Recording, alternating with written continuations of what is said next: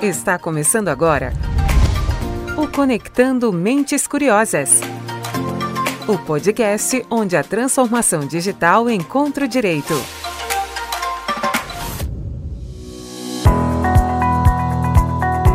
Oi, pessoal, tudo bem com vocês? Eu sou Silvia Curado, sou a host deste podcast sobre tecnologia, inovação e direito.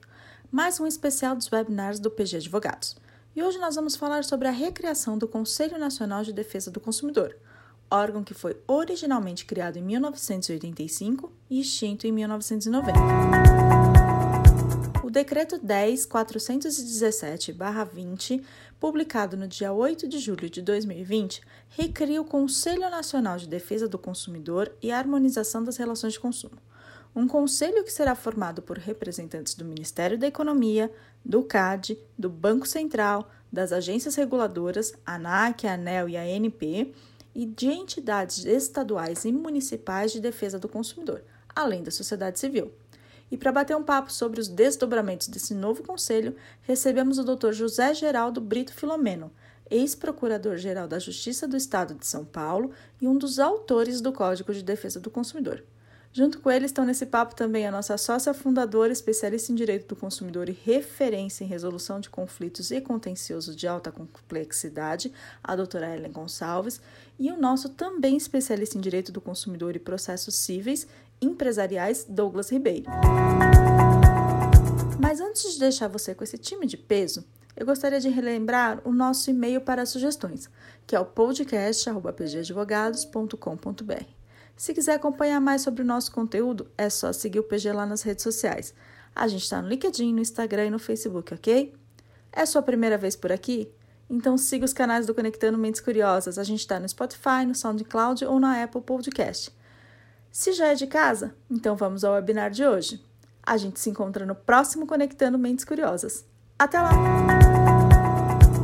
Boa tarde a todos. Né? Em nome do PG Advogados, eu quero agradecer a todos aqui que estão acompanhando o nosso webinar. Nós vamos falar da recriação do Conselho Nacional de Defesa do Consumidor, seu papel e desafios.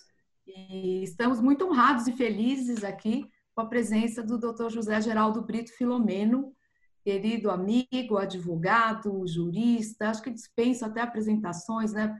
Professor, autor do, um dos autores do Código de Defesa do Consumidor, é, é, também aqui, deixa eu olhar o seu currículo tão extenso, ex-procurador-geral ah, do Estado de São Paulo. Eu gosto muito de lembrar que antes mesmo do CDC, professor, o senhor já estava aplicando a defesa do consumidor, né? Temos casos emblemáticos aí. Pudemos, eu pude ter a alegria de trabalhar junto com o professor Filomeno, né? Junto na autorregulação do setor de telefonia móvel, onde pude conhecê-lo e trabalharmos aí juntos. Foi uma grande felicidade, um grande êxito para todo o setor de telefonia. Então, professor, é muito bom tê-lo aqui hoje. Obrigada por ter aceito o convite, né, para nos brindar aí com uma análise desse é, é, desse decreto, né, que foi institu que instituiu o Conselho Nacional de Defesa do Consumidor.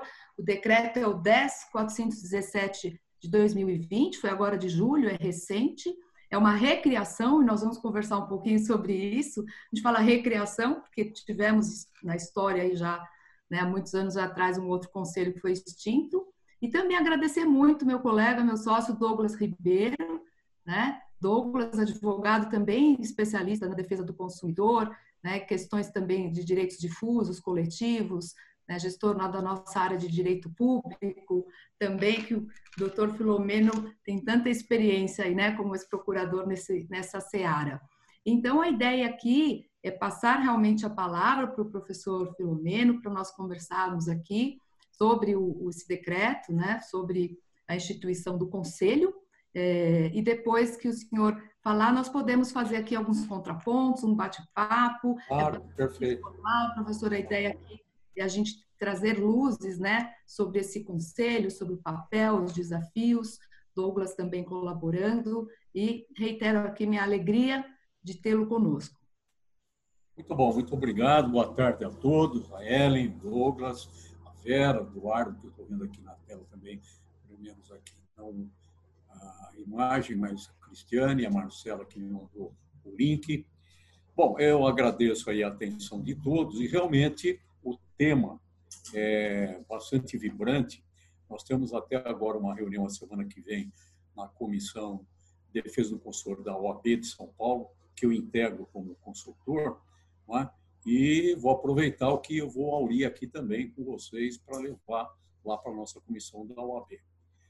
Bom, tal qual a fênix histórica, né, renasce o Conselho de Defesa do Consumidor da CISA, só que, a meu ver, com as asas quebradas. Né? A ave mitológica que morreu, foi queimada, depois renasceu das cinzas. Né? E aqui até, pra, evocando aqui o conselheiro Acácio, famoso personagem né? da, da, da, obra Primo Basílio, do Oeste de Queiroz, que, que dizia que insignes e conspícuos, conspícuos confrades. Um conselho existe para aconselhar, o que é óbvio, né? Ele era o poeta, o filósofo da obviedade. O conselho existe para aconselhar. Bom, e se existe para aconselhar, o conselho existe para aconselhar alguém, para fazer ou deixar de fazer alguma coisa. Então, para a gente analisar tanto o antigo conselho né, quanto o atual conselho, nós devemos fazer uma, uma breve retrospectiva histórica do Conselho que, que eu integrei é? e desde a sua criação até a sua extinção, em 1985 até janeiro de 1990, quando foi extinto pelo presidente Collor, é? ele tinha sido primeiramente editado pelo Decreto Federal 91469, de 24 de julho de 85, e depois revisto por outro decreto federal 94508 de 23 de 6 de 1987. Tá? E ele visava, já que ele tinha que aconselhar alguém, tá? assessorar o presidente da República na formulação e condução da política nacional da defesa do consumidor. E aí eu enfatizo, bem como zelar pelos direitos e interesses dos consumidores. Bom, antes dele, portanto, é um, é um, é um código de defesa do consumidor, não é um código de defesa dos fornecedores. Isso precisa ficar muito claro. Nada contra os fornecedores, mas o, o Conselho é de Defesa do Consumidor. Mas é, os fornecedores têm muito a ver com esse conselho, evidentemente. Tá? É, antes dele, do Código de Defesa do, do Conselho Nacional de Defesa do Consumidor, já havia, desde a época eu comecei a trabalhar no PROCON de São Paulo como promotor de justiça dentro do PROCON. É? Eu fui designado em 83 para trabalhar no PROCON como promotor de justiça, é? sem prejuízo da minha promotoria distrital no Ipiranga. Eu era promotor distrital no Ipiranga na época. Então, desde 83, os PROCONs e as entidades não governamentais se reuniam é? mediante eventos nacionais os encontros nacionais das entidades de defesa do consumidor, é que eram o fórum de discussão da temática de direitos do consumidor. E eu participei desde o primeiro até pelo menos a versão vigésima desse, desses fóruns, né? que até hoje é, estão por aí se realizando e pelo Brasil afora. Né? Então, antes da, da, da instituição do Conselho Nacional, a relevância, o fórum de discussão eram, a, eram as entidades de defesa do consumidor nesses congressos nacionais. Tá? Lembrando que a mais importante, a meu ver, reunião dessas entidades de defesa do consumidor foi em 1987, em Brasília, quando estrategicamente se fez o sétimo congresso das entidades de defesa do consumidor e nós levamos as suas conclusões ao então coordenador, por assim dizer, da Constituinte, para se colocar na Constituição também alguma coisa relativa à defesa do consumidor. Bom, eu gostaria aqui de lembrar um fato também bastante é, relevante, que, na verdade, quem redigiu o Conselho, os dois decretos federais que criaram o Conselho Nacional de Defesa do Consumidor Antigo, é? foi o é, doutor é, Flávio Flores da Cunha Berrenbach, que foi deputado, foi vereador aqui em São Paulo, foi deputado federal, na época era assessor do ministro Brossard, do Ministério da Justiça. E quem encaminhou, na verdade, depois o esboço e acabou revendo e levando ao presidente da República, né, para o presidente Sarney, para a criação desse Conselho Nacional, foi o hoje ministro decano do Supremo Tribunal Federal, o ministro Celso de Mello, que foi meu colega de faculdade, colega de turma na Faculdade de Direito. É? Então vejam que não foi algo assim feito às pressas, foi algo muito bem pensado, a sua constituição, aliás, também os integrantes muito bem pensados. Bom, é, quais eram as competências? Claro, além da função de assessorar o presidente da, República, presidente da República para a formulação de políticas de relações de consumo, na época a gente falava de política de defesa do consumidor, não de relações de consumo, né? primeiro representar aos MPs para providências cabíveis no âmbito penal. É? E eu, quando trabalhava no PROCON, eu era frequentemente acionado para requisitar a instauração de inquéritos policiais, quando era o caso perante o DECOM, que era a Polícia do Consumidor, por exemplo. Depois, solicitar à Polícia Federal para a instauração de inquéritos, recomendar providências a órgãos públicos que exercem funções de polícia administrativa. Então, por exemplo, algum problema relativo a medicamentos. Então, deliberava-se que se deveria acionar o Ministério da Saúde, ou então o Ministério da Agricultura. Problema, na época havia as divisões de medicamentos, divisões de, de alimentos no Ministério, etc. Hoje, todos englobados na Anvisa. Não é? Então, era, um, era uma função. E, ao mesmo tempo, era uma função executiva. É?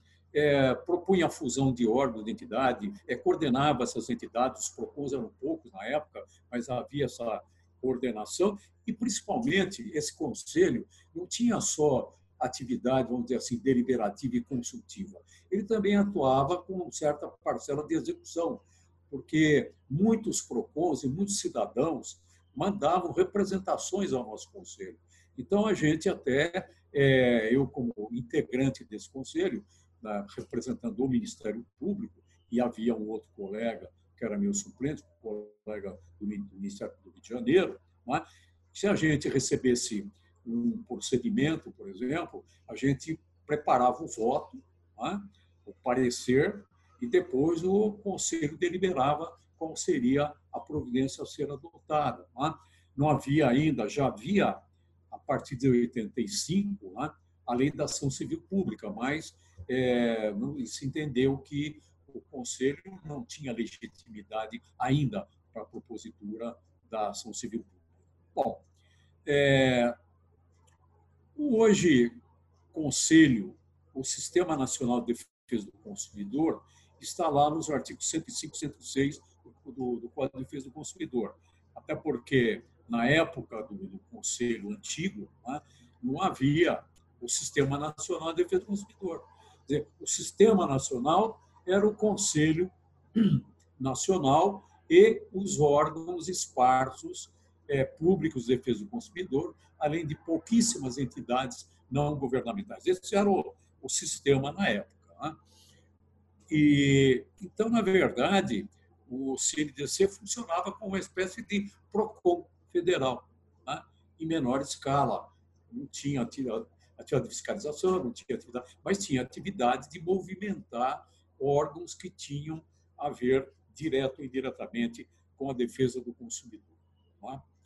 É, mas, é, na verdade, é, hoje, com esse novo Conselho é, de Defesa do Consumidor, se esqueceu de uma questão relevantíssima, porque, embora os, os artigos 105 e 106 do Código Consumidor falem que compõem o Sistema Nacional de Defesa do Consumidor, tá? ou de relações de consumo, ou Política Nacional de Relações de Consumo, os órgãos públicos e as entidades não governamentais de defesa do consumidor, esquece-se dos instrumentos de implementação do Código e, por conseguinte, do Sistema Nacional de Defesa do Consumidor, que estão lá no artigo 5 do Código. Primeiro, Defensoria Pública. Lembrando que o Estado de São Paulo só criou a Defensoria Pública em 2006, quando quase todos os estados da federação já tinham Defensoria Pública. Né? Depois, as promotorias do consumidor, que eu criei aqui em São Paulo, depois foram espalhadas para todo o Brasil, é? um instrumento de defesa a promotoria de defesa do consumidor, a defensoria pública de defesa do consumidor, é, os juizados especiais e varas especializadas, né? e os PROCONs. E, importante também, a polícia é? judiciária, que era o antigo DECOM, o antigo DECOM foi extinto, é? mas foi recriado agora em 2005, é? e é o DPPC hoje, que é o Departamento de Polícia de, de, de Defesa da Cidadania. Então, isso para dar uma ideia global e a grande conquista, na verdade, do Conselho Nacional de Defesa do Consumidor foi a instituição, a constituição, melhor dizendo, da nossa comissão, tá? que a qual foi dada a incumbência importantíssima de escrever um anteprojeto do Código de Defesa do Consumidor, através de uma deliberação de junho de 1988, tá? com base na qual, então, a professora Ada, que era consultora, não era membro, mas era consultora do, do Conselho Nacional de Defesa do Consumidor, ela então escolheu os demais membros da comissão. Tá? Então, eu fui escolhido como vice-presidente dessa comissão, depois o professor Zé Denari, procurador do Estado, o doutor Daniel Fink, que era promotor na época e era diretor do PROCON, o professor Nelson Neri Júnior, que também era promotor de justiça, o Antônio Herman Benjamin, que hoje é ministro do, do STF, e o desembargador Kazu Watanabe. Então, esse eram, éramos sete os integrantes dessa comissão, por delegação, evidentemente, do Conselho Nacional de Defesa do Consumidor. Então, deve ser marcante é? essa tônica com relação ao Conselho, porque dele é que nasceu a base e a necessidade da instituição do vigente Código de Defesa do Consumidor. Bom, então, como eu disse no início, a defesa do consumidor é a chave, ou a palavra-chave, a expressão-chave desse conselho e hoje nós não vemos isso é? como no antigo conselho. Eu vou fazer aqui uma, uma breve comparação, já estou terminando, daqui a pouco vou voltar a palavra a vocês, não quero me alongar muito, mas vejam a, a composição do antigo CNDC. Cinco representantes do governo federal. Até aí, eu acho bastante razoável. Ministério da Justiça, da Fazenda, da Saúde, da Agricultura e da Indústria e Comércio. Estava de bom tamanho. Por quê? Porque realmente são, eram esses ministérios que traçavam, por assim dizer, as políticas econômicas nessas variadas áreas empresariais. É? Depois, um representante da OAB, importantíssimo. A OAB, como representante da, da sociedade civil, é? Um representante da OAB era a, a doutora Zulaê Cobra Ribeiro, é? era a representante da OAB no Conselho, e o seu suplente era o presidente da seção do Pará da OAB, o doutor Frazão, é? que deu muita contribuição é, ao nosso Conselho também. Depois, um representante dos ministérios públicos, no caso eu e o meu suplente do Rio de Janeiro. Aí vem três representantes das entidades públicas de defesa do consumidor, PROCONs, três entidades civis, o CONAR, importantíssimo CONAR, Conselho de Autorregulamentação Publicitária, que deu grandes contribuições ao Código de Defesa do Consumidor na área de oferta, na área de publicidade, publicidade enganosa, publicidade abusiva, é? importantíssima a participação do CONAR, três representantes das confederações empresariais. Então, vem Confederação Nacional da Indústria, do Comércio e da Agricultura. É? Por quê? Porque buscava-se dar palavra e voz aos setores públicos, da sociedade civil e dos fornecedores. Daí que eu falei, não é uma não era um conselho de defesa de fornecedor, mas era uma defesa das relações de consumo, as eh, relações de consumo sãs, isto é, saudáveis, entre fornecedores, fornecedores e consumidores. Aliás, um, nada mais nada menos do que agora, depois da própria criação do Conselho, do Código Consumidor, está lá no artigo 4 inciso 3 né, que fala da harmonização dos interesses né, participantes das relações de consumo e compatibilização de proteção do consumidor com a necessidade de desenvolvimento econômico, tecnológico, etc. Então, na verdade, o que se busca é a boa-fé, o equilíbrio nas relações entre consumidores e fornecedores. Então, quantos e quantos problemas a gente não conseguia resolver no diálogo nesse conselho antigo de defesa do consumidor, diretamente com o pessoal da CNI, da CNA e da, da, CNC. É? é, em, em 1990, eu até trabalhei, colaborei com uma comissão de transição do governo Sarney para o, para o governo Collor, né?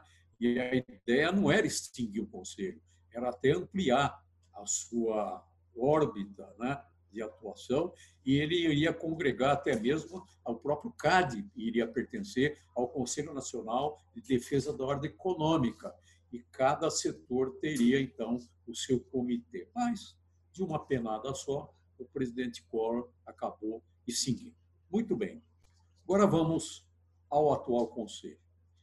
O Decreto Federal 10.417, agora de 7 de julho, né, é, qual é a finalidade desse Conselho? Primeiro, assessoramento ao ministro da Justiça, não é mais ao presidente da República, é ao ministro da Justiça, até aí também nada a opor. É? Na formulação da Política Nacional de Relações de Consumo, a defesa do consumidor. E dois, formular e propor recomendações aos órgãos do sistema. Até aí também não, não traz grande novidade, porque também estava no antigo conselho. Só que aí vem um conselho, a composição extremamente chapa branca, né? isso é, marcadamente governamental. Até parece uma assembleia de governa governantes, uma assembleia de, de, de, de gente do governo. Não é?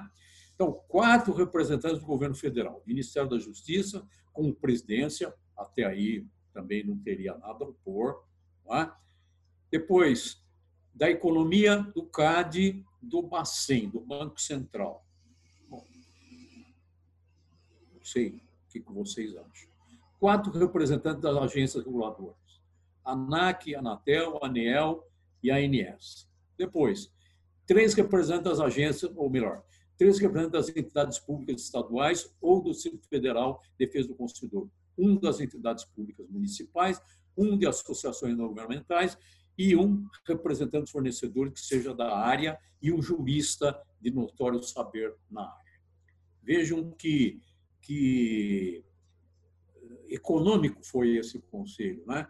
de jogar tudo para o setor público. Quer dizer, é claro, vai dizer, ah, mas antes era Ministério da Justiça, Ministério do Comércio, Ministério do Ministério, agora tem as agências reguladoras. Tudo bem, não tem nada de colocar as agências reguladoras. Aí eu pergunto, e o Ministério Público? E a Ordem dos Advogados do Brasil? Não é?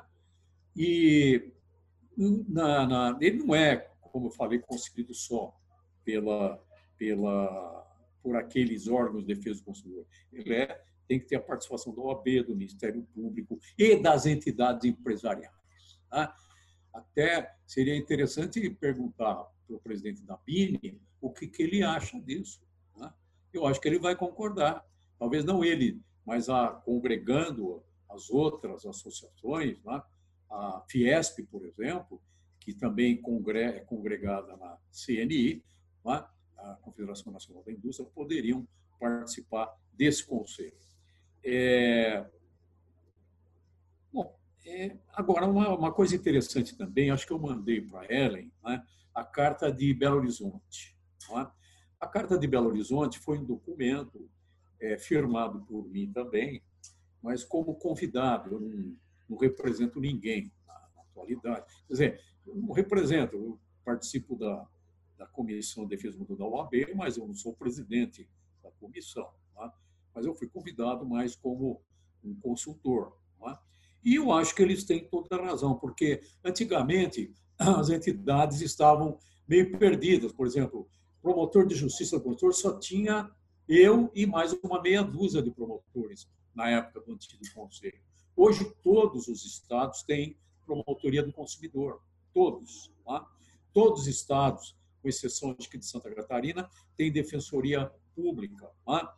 Então, a proposta me pareceu muito pertinente dessa carta de, de Belo Horizonte, ao propor que, além é, do, do, de, daquelas entidades empresariais, também integrem o Conselho, é? Associação Brasileira de Procons, hoje são 300, 400 Procons no Brasil, está muito razoável, é? existe essa associação, é, é, tem até com o presidente, diretor do PROCON da Bahia atualmente, Associação Nacional do Ministério Público do Consumidor, é? então um promotor, precisa ser dois, três, um promotor, Associação Nacional do Ministério, do, melhor, Conselho Federal da OAB? Importantíssima entidade, Fórum Nacional das Entidades Civis de Defesa do Consumidor. Então, poderia perfeitamente é, haver essa nova composição. Era isso que eu tinha a dizer, que é a minha opinião como ex-integrante do velho Conselho Nacional.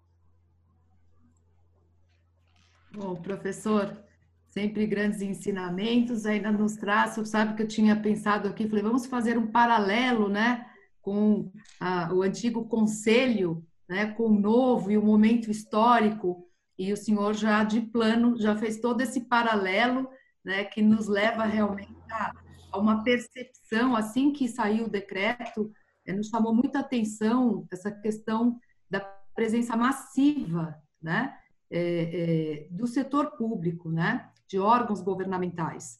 E apesar do, acho que Todos queremos um novo conselho, mas um conselho que efetivamente consiga harmonizar as relações de consumo.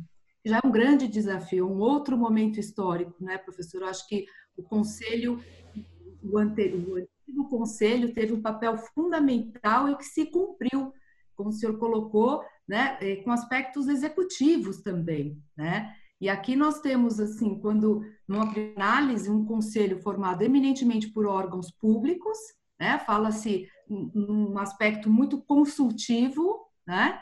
É, chama atenção que o MP foi, foi é, colocado como convidado. Ah, é verdade, convidado. Tem direito a voto. A defensoria também, né? MP é, e MPF.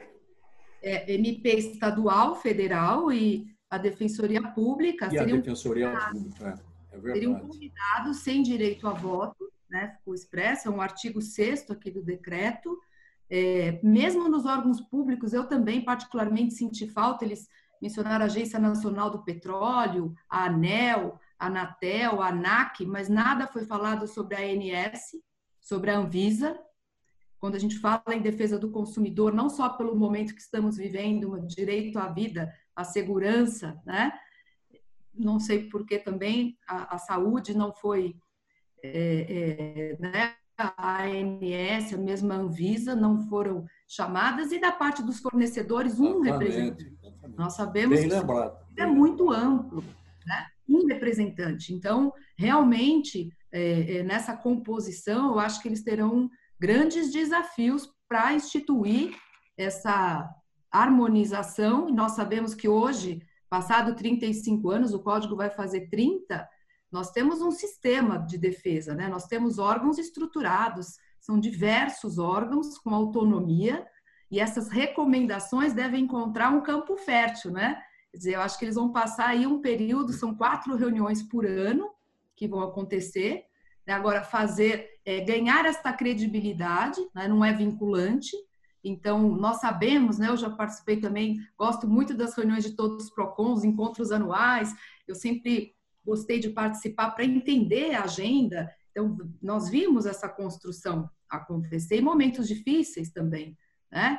É, é, de setores que tiveram aumento de reclamações, até pelo próprio volume de vendas e posicionamento, como isso recebido, né? Professor, telefonia móvel é um deles, nós participamos ali juntos, como harmonizar, né? Muitos falou de autorregulação, né? Que nós caminhamos por isso, melhorias muitas melhorias eu vejo aconteceram no nosso mercado, mas nós temos hoje desafios muito grandes, inclusive com comércio eletrônico, né, com, com uma forma de consumo diferente.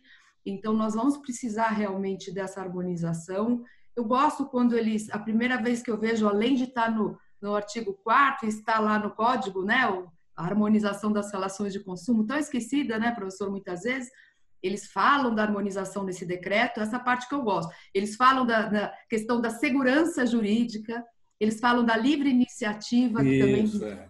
Então, né?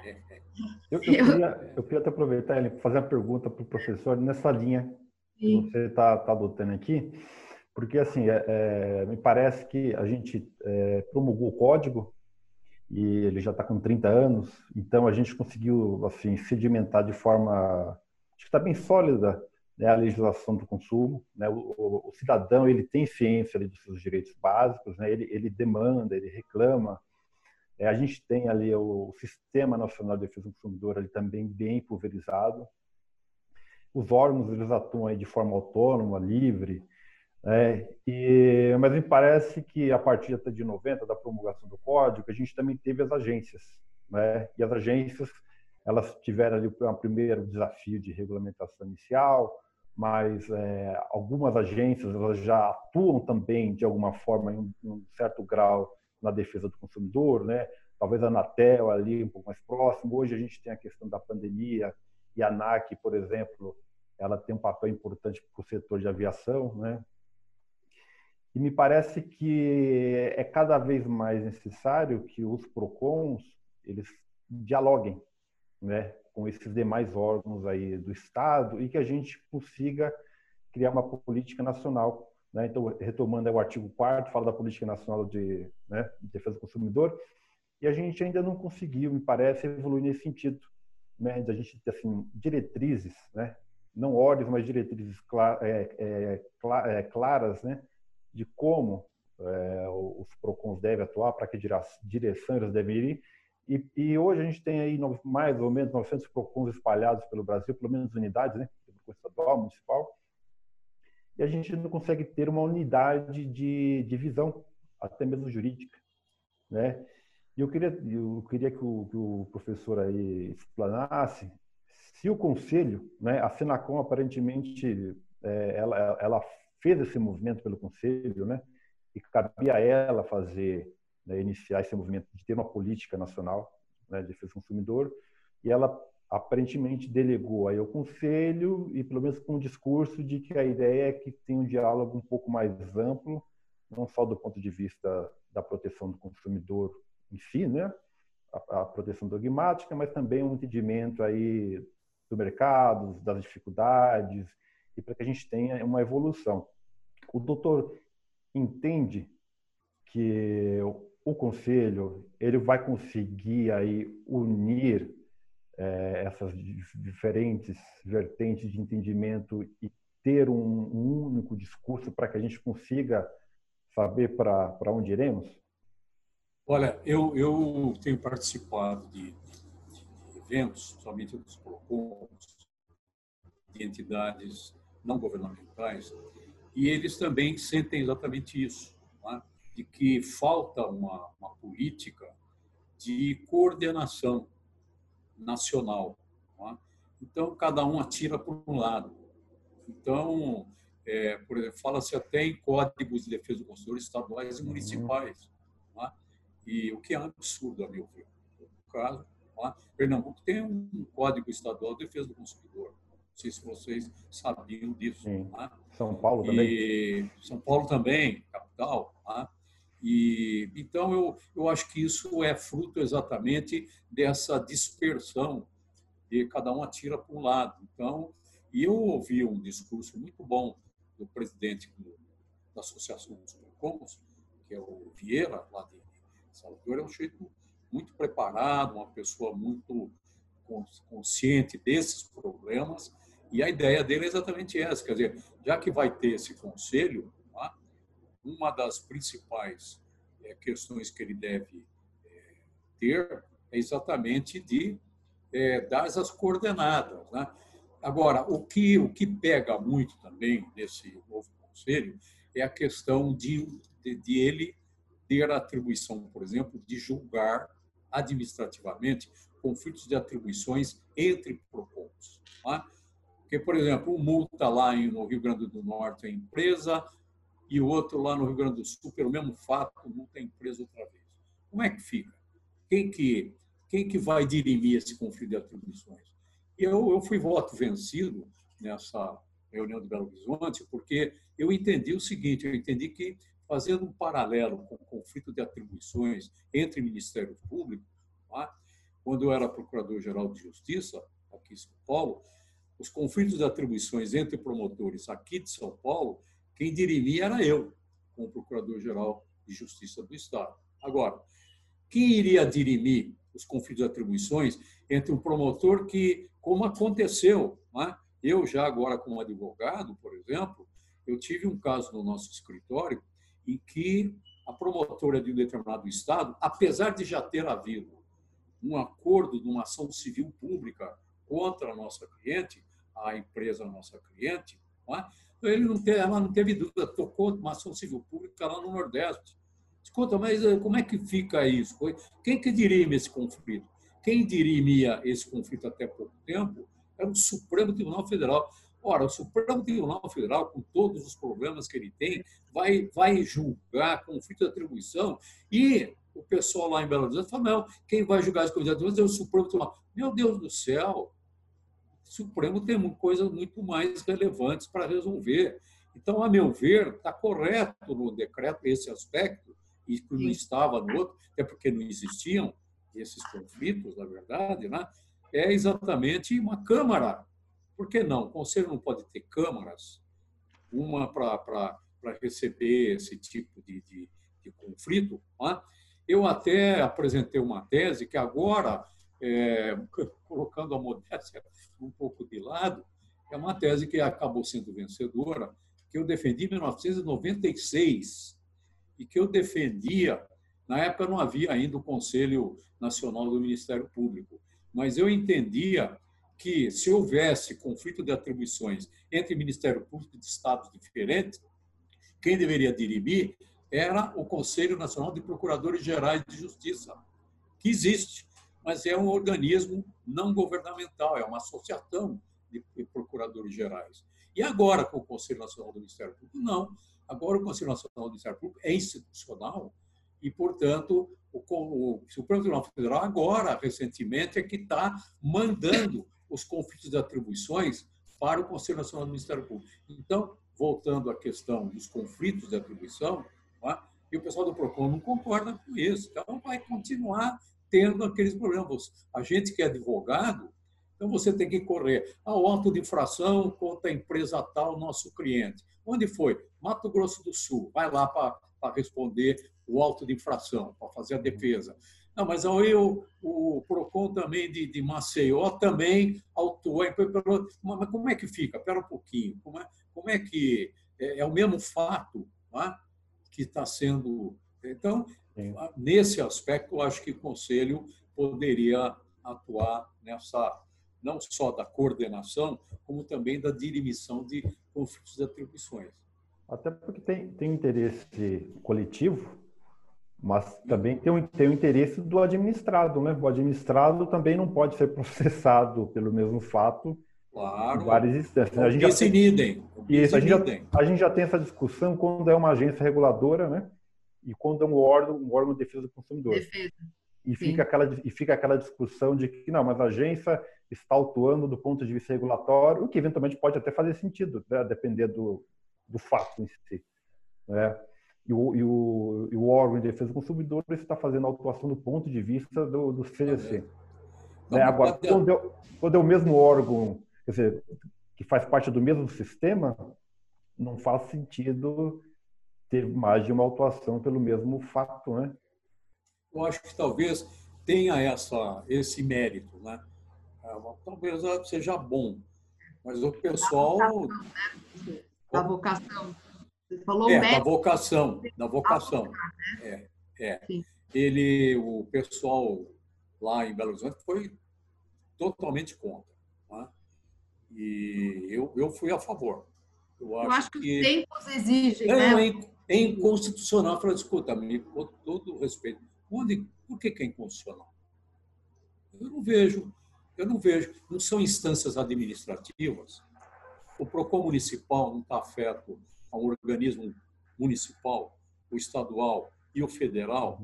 Ora, não pode haver, então, como tem é, no judiciário, por exemplo, as instâncias administrativas, ou no âmbito tributário, por exemplo, não tem lá, não sei, não, não mexo com o tributário, mas não tem o TIT aqui em São Paulo, Sim. Tribunal de Impostos e Taxas, ou antes de, de ser de ir para o Tribunal de, de, Impostos e Taxas, é um, um organismo local, uma, uma repartição da Secretaria é, de, de, da Fazenda, né? depois, se o interessado não concorda, ele recorre ao TIT, que é o. Né? Sim, e até não quando há conflitos, vem conflitos de ICMS entre estados, e, existe um órgão é. que dirime, né? É, o Tite, que... é o Tite que o Tite que não é o técnico da seleção, né? O Tite TI não é o técnico da seleção. Esse é um aspecto positivo, né, professor, que gera na prática muita confusão. Né? Nós, assim, diariamente nós presenciamos essas autuações feitas por diversos órgãos contra a mesma empresa, o mesmo fato, e como o senhor falou, é, temos que correr para apresentar a defesa, né? Eu acho que o Conselho pensar no Supremo Tribunal, no momento que nós vivemos, com todas as atribuições do Supremo, os percalços, né? um país que resolve tudo no, na justiça, né? todos e qualquer assunto, né? acho que está inerente, infelizmente, à nossa sociedade, há uma expectativa que o judiciário venha né? para resolver. Né?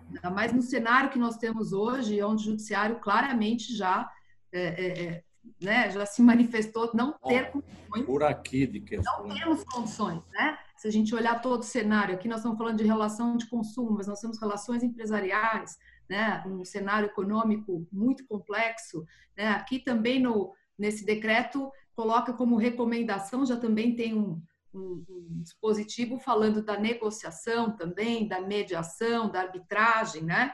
Então, eu vejo o decreto com essas questões de forma, né, professor, de estrutura, né? Porque o objetivo ele é válido, ele é importante para a sociedade, que é harmonizar as relações, mas para se chegar lá num país do tamanho do nosso, como o Douglas falou, 900 órgãos de defesa do consumidor PROCONs pelo Brasil afora, não é? Então a participação de todos, especialmente da sociedade, né, defensor, defensoria, MP, OAB, né, fornecedores, e talvez isso aconteça também a previsão das comissões de, de estudos, né? Talvez comece por aí, né? Os temas mais relevantes, a ausência da saúde também nesse momento, o decreto saiu agora, no começo de julho, né? É. Então... Agora, eu, eu não tenho notícia se, se estão efetivamente compondo o conselho. Eu não tenho notícia. Mas, até porque agora assumiu recentemente a nova secretária nacional de defesa do consumidor, né? É, eu não conheço. Passada, doutora Juliana Domingues, doutora né? Juliana, é. é. E então acho que ela ainda não tomou pé, né, da situação, evidentemente. Acho que faz uma semana que, que ela foi nomeada, né? Sim. sim. Mas eu não não vi nenhuma movimentação, não é? Eu participei da, dessa dessa live que eu participei em Belo Horizonte, participou não o doutor Tim, que era o secretário, né? uhum. mas um advogado é, que o representou. Né? Ele falou muita coisa, ele só defendeu, evidentemente, a representatividade do, do conselho e tal, né? mas não deu assim maiores é, informações a respeito de se realmente já já estão se articulando para a nomeação, né? Esse pessoal que vai compor. Né? É. Até porque, dentro dos PROCON, dentro da, das entidades, vai ter um representante das entidades é. não governamentais. Né? É. E três que... dos PROCON e um do PROCON municipal. É, essa, essa, ideia da Associação Nacional dos PROCONs, né? Ela não é recente, mas eu falo que é recente porque no início a gente não, nós não tínhamos nem a Senacom, né? Pois é. Pois é. Toda época que nós tínhamos o DPTC ali, com três, cinco pessoas, então veio a Senacom, quer dizer, toda essa articulação, houve uma articulação, uma criação de um sistema, e a política estava começando a se desenhar através da Senacom, né? Então, realmente, colocou é, é, esse conselho que é presidido pelo secretário, né, o secretário da Senacom, há uma delegação, ele que vai ditar a política nacional. Então, com é, certeza, temos uma grande expectativa e essas indicações, pelo que está no decreto, serão feitas pelo ministro da Justiça. A grande né, parte, pelo menos as primeiras é, ali. É, é pelo que eu vi, sim. É. Né? Eu também verifiquei que. É, agora, essa, essas associações de PROCONs, entidades, do Ministério Público do Consumidor, eu acho importante porque é uma aglutinação. Né? Sim. E veja, são 27 Ministérios Públicos dos Estados do Distrito Federal. Né? Depois, tem o Ministério Público da União Federal. Né? Isso falando só do Ministério Público. É, é claro que aí você destaca em cada um deles os promotores e procuradores que se dedicam à hora do consumidor. Até aí, eu acho que não tem problema nenhum. A OAB. A OAB está organizada nacionalmente. Né? Existe o Conselho Federal, os conselhos estaduais, subseções e tal. Então, não teria problema. Né? É. E acho que a CNI, CNA, a Confederação Nacional da Indústria, yes. Comércio, é, eu acho que eles são muito mais articulados. É claro que eles têm o CONAR, né? também, que eu respeito muito, tenho grandes amigos lá, lá que participaram, né? o, o Ednei, que você deve conhecer, Narche, né? Eh, que está lá até hoje, o diretor executivo, né? ele participava das reuniões, ele era o representante do CONAR no conselho, ele dava aula sobre publicidade, sobre oferta, né? que a gente, como profissional do direito, você sabe aquilo que está no código. Né? Agora, como é a publicidade, o que é a publicidade, como que ela é feita, quais são, né? qual é a legislação, já há uma legislação, já havia uma legislação que até essa já, já dizia da profissão de, de, de agente publicitário, enfim. O pessoal da Confederação da Indústria também né? ponderava, ah, mas aí não, não dá. O pessoal queria, às vezes, pôr lá no código uma coisa absurda, né? ah, isso aí não dá, operacionalmente é impossível. Né? Enfim, a gente aprendeu muito, né?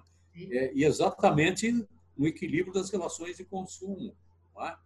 nessa de cada um contribuir, né? e é porque, na verdade, era assim, a comissão se reunia aqui em São Paulo, porque todos os componentes eram daqui de São Paulo. Né? Então, a gente se reunia na, na, na antiga Secretaria Defesa do Consumidor, também foi extinta, mas agora parece que o governador recriou, é?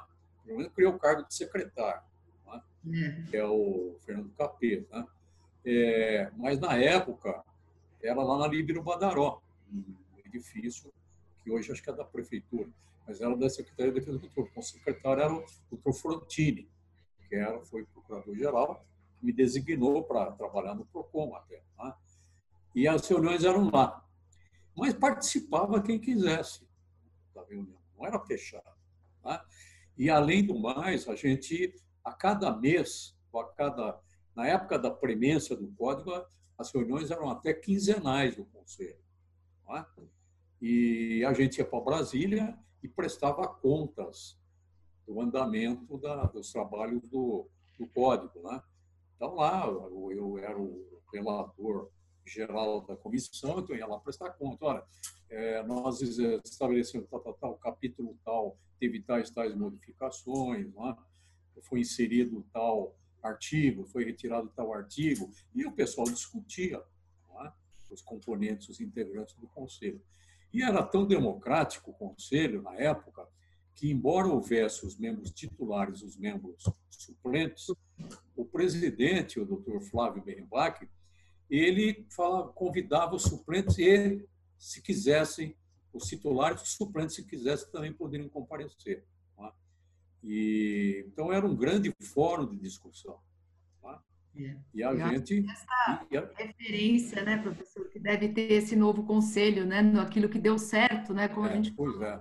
Vamos ver, né? Não sei, é. é, uma, é uma incógnita, né? A gente não sabe o que, que vai o que, é que, vai acontecer. Né? É um novo cenário, né, histórico, 30 anos de CDC, né, uma Senacom já criada, é, reuniões, ficou claro que, que serão todas em Brasília, quatro, aliás, quatro reuniões, tem que ser um grande fórum mesmo de discussão, porque nós temos muitos temas relevantes. Então, ah, as comissões de estudo devem levar adiante, né, os mandatos também são de dois anos, com É, o nosso, na época também o nosso era de dois anos, podendo haver uma recondução. É como é, isso aí também, isso aí uhum. também é irrelevante. Né? É, esse ponto não.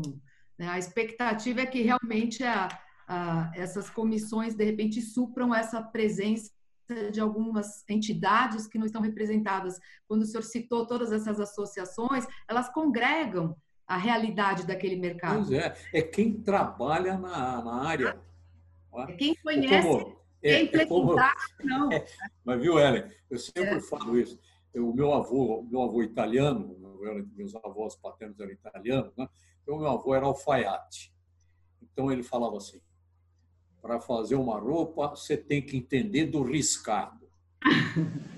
Então, o camarada que vai trabalhar no conselho desse tem que entender do riscado, tem que entender da área. Não adianta, sabe, um político ir lá para trocar figurinha. Não é? Eu, meu, meu maior medo é esse. Exato. As agências, talvez não, porque é mesmo as agências, quem, quem são os dirigentes das agências reguladoras hoje? São, geralmente são políticos, né? É. Sei, eu não conheço. Tem um aspecto nunca... técnico envolvido, mas se não for ouvir a ponta, essa é a questão. Não, né? não, então, mas tem que ser gente engajada com a defesa do consumidor. Por isso Exato. é que essas associações do MP do consumidor, os PROCON, as entidades governamentais, têm que participar.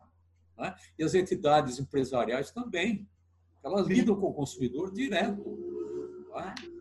É, então, por exemplo, você quer ver uma, pensando alto lá, uma, duas coisas que até eu falava muito disso lá nas nossas reuniões da, da BIM, né, quando a gente estava fazendo código de autorregulamentação é, da telefonia celular, é, duas questões que eu não pegaram ainda muito do Código Consumidor, que são a convenção coletiva de, de consumo né, e o agora me esqueci da, da, outra questão.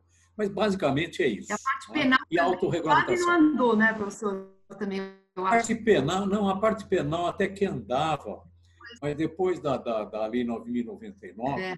né, o, com a, a, todos os crimes que estão no Código Consumidor foram é, entendidos como de menor potencial ofensivo. Então, geralmente eles dão um acordo, né, a suspensão condicional do processo, então, é, uma multa, uma certa básica, porque, é. para mim, sabe, eu que trabalhei muito na área penal também dessa área, né, dessa parte, né, porque além de ser coordenador das consultorias do consumidor, eu também dava pareceres de segunda instância do MP, o Tribunal de Alçada Criminal, que não existe mais. E todos esses processos que, que resvalavam no Código Consumidor, e naqueles casos, né, que eu entendia, entendo, como indiretamente com relações de consumo, vinham para mim. Né? E, mas depois da edição da Lei 999, em 95, né? não, se, não se vê falar mais. Né? Mas as convenções coletivas é, de, de consumo é? É, realmente deveriam ter um pulso maior. E a autorregulamentação, hum. é? que é um grande instrumento, como o nosso código lá, Sim. da telefonia celular. Resolveu um monte de problema. Tem, o código é importante, mas é, essa experiência que nós tivemos, né, professora, acho a jornada é muito importante do setor, o diálogo que se trava, né, a análise dos reais problemas, as possibilidades. É, depois que nós construímos o código, o processo é, é, o processo de amadurecimento e que promove realmente mudanças. Né? A experiência que ali é, mostrou é. muito isso. Né, professor? Quando, gente, quando, nós entregamos o código, a realidade já estava posta. Ah, né? sim. Uma construção. Né? É, requer uma análise, uma, uma, autocrítica de cada empresa, de cada associada, e só as associações para conseguir isso, que é o ambiente que as empresas estão, que conhecem a realidade, e daí, mais uma vez, a gente pensa que esse conselho precisa de mais associações, realmente, de mais Sim. Precisa de gente mais engajada. Mais engajada, para ter o processo é. de harmonizar as No setor. Né? Gente do riscado. Exato. Ô, professor, mas ainda explorando um pouco a questão da convenção coletiva, a que, que o professor atribui essa pouca utilização? Né? Será que é uma questão de insegurança jurídica com relação à, à não legitimação dessas convenções, né, junto aos PROCONs ou outros órgãos aí de proteção e defesa do consumidor? Eu acho que sim, porque, veja, sabe qual é a origem da, da Convenção Coletiva do Consumo? É a Convenção Coletiva da Marca, que nasceu com a Lei de Concessões de Automóveis. Eu, quando, quando eu me formei, eu fui advogar com meu pai no interior, antes de ser promotor de justiça, e o meu pai advogava para duas concessionárias de automóveis lá no interior. E eu me lembro de eu ter, a gente ter ido a São, a, não São José dos Campos, não, a São Caetano do Sul, para participar de uma convenção coletiva da marca. Então, a lei chamada Lei Ferrari, que cuida da concessão de automóveis, né, ela diz que quando houver problemas é, comuns às montadoras, elas podem se reunir em convenções coletivas da marca para tratar, por exemplo, de prazo de garantia, de quanto vai durar a peça, de quanto é, a peça tem que ficar em circulação e assim por diante. É? Então, por exemplo, todo mundo fala, ah, quantos, quantos anos tem que ficar peças de reposição de automóveis na prateleira? Dez anos. Por quê? Porque é uma convenção coletiva da marca. Então, o doutor Frontini, na época, que embora não fosse membro da comissão, do código, mas as reuniões eram feitas na secretaria dele, então ele falou, ele lembrou desse fato, falou, por que não colocar no código uma convenção coletiva da marca? Só que a convenção coletiva da marca, da marca, desculpe, a convenção coletiva de consumo, da marca é das concessionárias. A convenção coletiva de consumo é, é, é muito parecida com o termo de, de, de, de com o TAC, termo de ajustamento de conduta. Só que as personagens é, das convenções coletivas de, de, consumo são diferentes do tempo do TAC. Quem são as personagens do TAC? São, é um fornecedor, geralmente, e do outro lado, o, o PROCON, por exemplo, então a Anvisa, ou então qualquer órgão público, precisa ser especificamente de defesa do consumidor. Está tá lá no, no Código de Defesa do Consumidor. Agora, na Convenção Coletiva de Consumo, tem que ser associações privadas, de um lado, e do outro lado, é, as, as marcas. É? Então, na verdade, as associações, em conjunto com a associação, por exemplo, Fiesp e Associação é, dos Compradores do, do Automóvel X. Ou então, não a Fiesp diretamente, mas a FENABRAF. É? Uma, uma associação que, que, cuida da, da de, de, de, automóveis, por exemplo, de um lado, e a associação dos usuários. Mas tem que ter essa legitimidade de uma associação. Então, acho que é por isso que há muita dúvida, você colocou bem, acho que é uma dúvida quanto à, à, à segurança jurídica, uhum. aceitação. É? E até nós pensamos lá, na, antes de fazer o código, de uma convenção coletiva de consumo, mas aí, mas quem que vai fazer? Do lado da BINE, tudo bem, mas do lado do consumo, quem que vai fazer isso? É? Lembra? É? Do lado da, da, do telefonia celular, tudo bem, a BINE pode, pode fazer, pode assinar, mas do lado dos consumidores. Então, pega uma associação de defesa do consumidor, que não, não diz respeito exatamente, é. não, não tem essa especialidade. É? Então, por isso é que. Agora, é, quais foram as primeiras convenções coletivas de consumo? Foram é, é, com a Associação de Donas de Casa e Supermercados de Belo Horizonte, é? estabelecendo, por exemplo, a manutenção de certos preços, é? na, na época de entre safra, por exemplo, de produtos agrícolas, por exemplo. É? Então, a, a Associação de Donas de Casa, que era muito ativa na época, logo depois do Código do Consumidor, fez as primeiras convenções coletivas de consumo. Mas eu não tenho notícia de outras convenções. É? E, então, isso poderia ser, por exemplo, uma, uma, uma política. É. é, poderia ser uma, uma, uma política do Conselho Novo Sim de incentivar esse tipo de, de, de, de, de, de convenção. É? Pra, porque aí você resolve o problema no nascedouro. Né? Uhum. É? Você nasce pega o problema e resolve de uma vez. Ou senão, você estaria sujeito a milhares de ações. Então, uma, na melhor das hipóteses, o pior das hipóteses, uma ação civil pública. Né? Sim. Então, outra, outra coisa que o Conselho tem trazido, Conselho não, né? Mas assim, os promotores do Conselho têm, têm trazido ali para o debate é, é, a questão aí do, das diretivas da OCDE, né? de como o mercado de consumo aí ele tem que ele requisitos mínimos, né? E o professor entende que isso pode ser um problema aqui para os órgãos nacionais, é porque assim parece que hoje a gente tem um, um direito do consumidor muito internacionalizado, né? Então as pessoas contratam fora do país, né? Então a gente o, o contrato ali fora do estabelecimento previsto no código, né? Hoje é muito diferente, né? Do, da época da sua, sua elaboração, né? O, o professor entende que isso pode ser um problema para os órgãos nacionais com relação ao, ao fato de é, estar ou entender-se que está sob também ameaça de influência e de interesses externos? Bom, eu, com relação ao, especificamente ao, ao, comércio por meio eletrônico, né, que o contrato é assinado no lugar, mas é executado uhum. no outro, e etc., é, pode haver grandes problemas aí com relação a até a jurisdição, por exemplo. Né? Quem que vai julgar esses casos em que houver divergência. Mas eu entendo que as, as diretivas da, da União Europeia é que tem servido, pelo menos, como balizamento dessas questões. Né?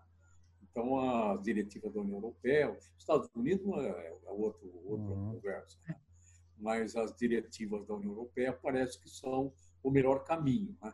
E o Brasil está querendo. Linha, né, é, é, não, quer participar da OCDE. Então, Sim. talvez seja bom né, é. nesse aspecto. O senhor sabe que me lembrou agora quando nós fomos olhar as diretivas de prazo de reparo dos produtos ah, na é? diretivas europeias, não sei se você vai lembrar, e lá estava que o prazo tem que ser razoável. É razoável. Que... É. Não, tem, não tinha um número, era o razoável. É, mas... É. Nós deixarmos para o, o, as partes resolverem, né? E o nosso código fala dos 30 dias, né? 30 dias, pelo menos.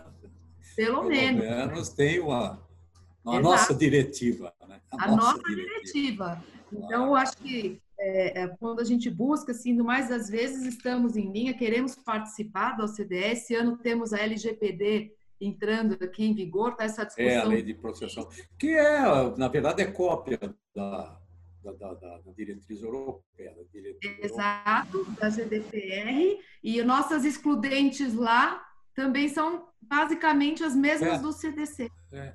Né? Mas essa junção das duas legislações, né, professor, tende a ser, e tem potencial, ao meu ver, pelo menos, de ser algo um pouco explosivo, né? Do ponto de vista é, de juntar os dados, a parte também de educação muito forte, né? Porque nós consumimos muito online, falamos do nosso consumidor conectado, mas muitos entraram agora com a pandemia, né? É, por não ter opção realmente.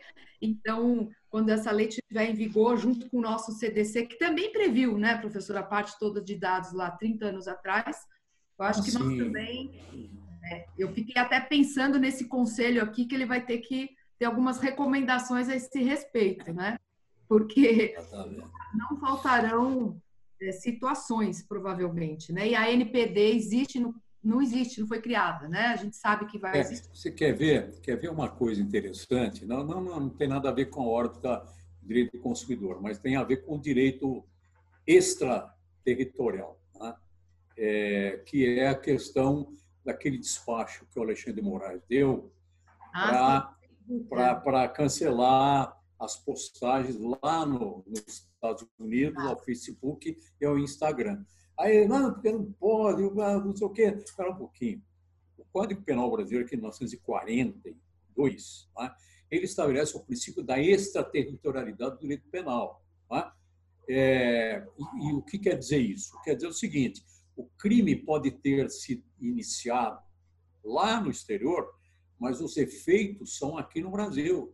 Quer dizer, quem está sendo vítima de uma calúnia de difamação, é, por ainda que o provedor esteja, a plataforma esteja é, matriculada lá nos Estados Unidos, onde quer que seja, os efeitos que atinge a pessoa têm efeito aqui no Brasil.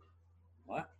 Então, é, mas eles não vão executar. Bom, aí já é um outro problema que pode levar é, ao cumprimento de uma carta rogatória, por exemplo? Para que eles cumpram. O Brasil é signatário de tratados internacionais nesse aspecto. Exato. Vamos passar por muitas situações assim, né? Sim. Um ano, né? Muito se fala das fake news, tem essa legislação, tem eleições, né? Professor, nós vamos estar envolto em muitas emoções, né? Professor, eu não, é sou, eu não sou mais obrigado a votar. Então... não, favor, é muito importante. Eu queria. Não, eu vou olha, votar, eu vou votar. Olha, nós poderíamos ficar aqui muitos e muitos dias aqui conversando com o professor Filomeno, né, Douglas? É sempre um grande prazer. Nosso tempo aqui vai chegando aqui ao fim. Eu queria também é, perguntar, é, pedir que as pessoas que tenham perguntas, todos que estão nos acompanhando aqui até agora, possam aqui usar o chat fazer as perguntas, é, porque senão nós vamos nos encaminhar aqui, né, professor, para as últimas considerações, né? E, e novamente agradecer a sua presença aqui, seus ensinamentos, todo essa, esse histórico, esse conhecimento que o senhor tem nos brinda sempre. Bora. Bom, eu agradeço né, mais uma vez a atenção, a honra de participar de, dessa conversa, desse bate-papo, né? e estou sempre à disposição. A hora que quiserem a minha participação, estou à disposição. Foi um grande prazer revê-los. Né? O Douglas estou conhecendo hoje, mas a Vera e você eu conheço há bastante tempo. Né? Então foi um grande prazer e coloco à minha disposição. É sempre, é sempre um prazer ouvi-lo, viu, professor? Imagine. É, o professor, sempre que quisermos e, e, e, quisermos é sempre, viu, professor? Porque, olha, temas nós gostamos tanto, o senhor é uma pessoa muito amável e muito. Né, todos os temas, sobre quantas análises nós vamos ter aí, nós vamos ter o próximo webinar, se Deus quiser, né? Fique bem. Claro. Fique bem. Senhor, a família, todos, obrigada. Até uma Bora. próxima. Acompanhar, vamos fazer um próximo depois que tivermos aí as indicações do conselho. Isso, isso.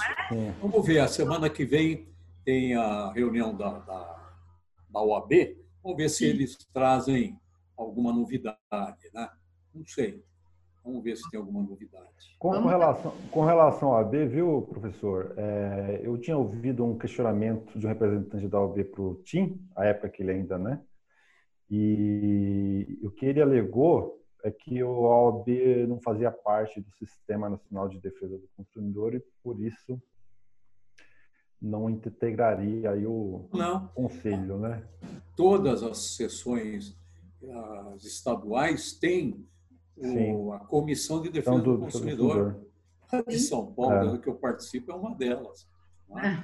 É. E é muito ativa. E é, é. muito ativa. Né? O MP é um braço de defesa do consumidor. O MP está lá no artigo 5 Exato.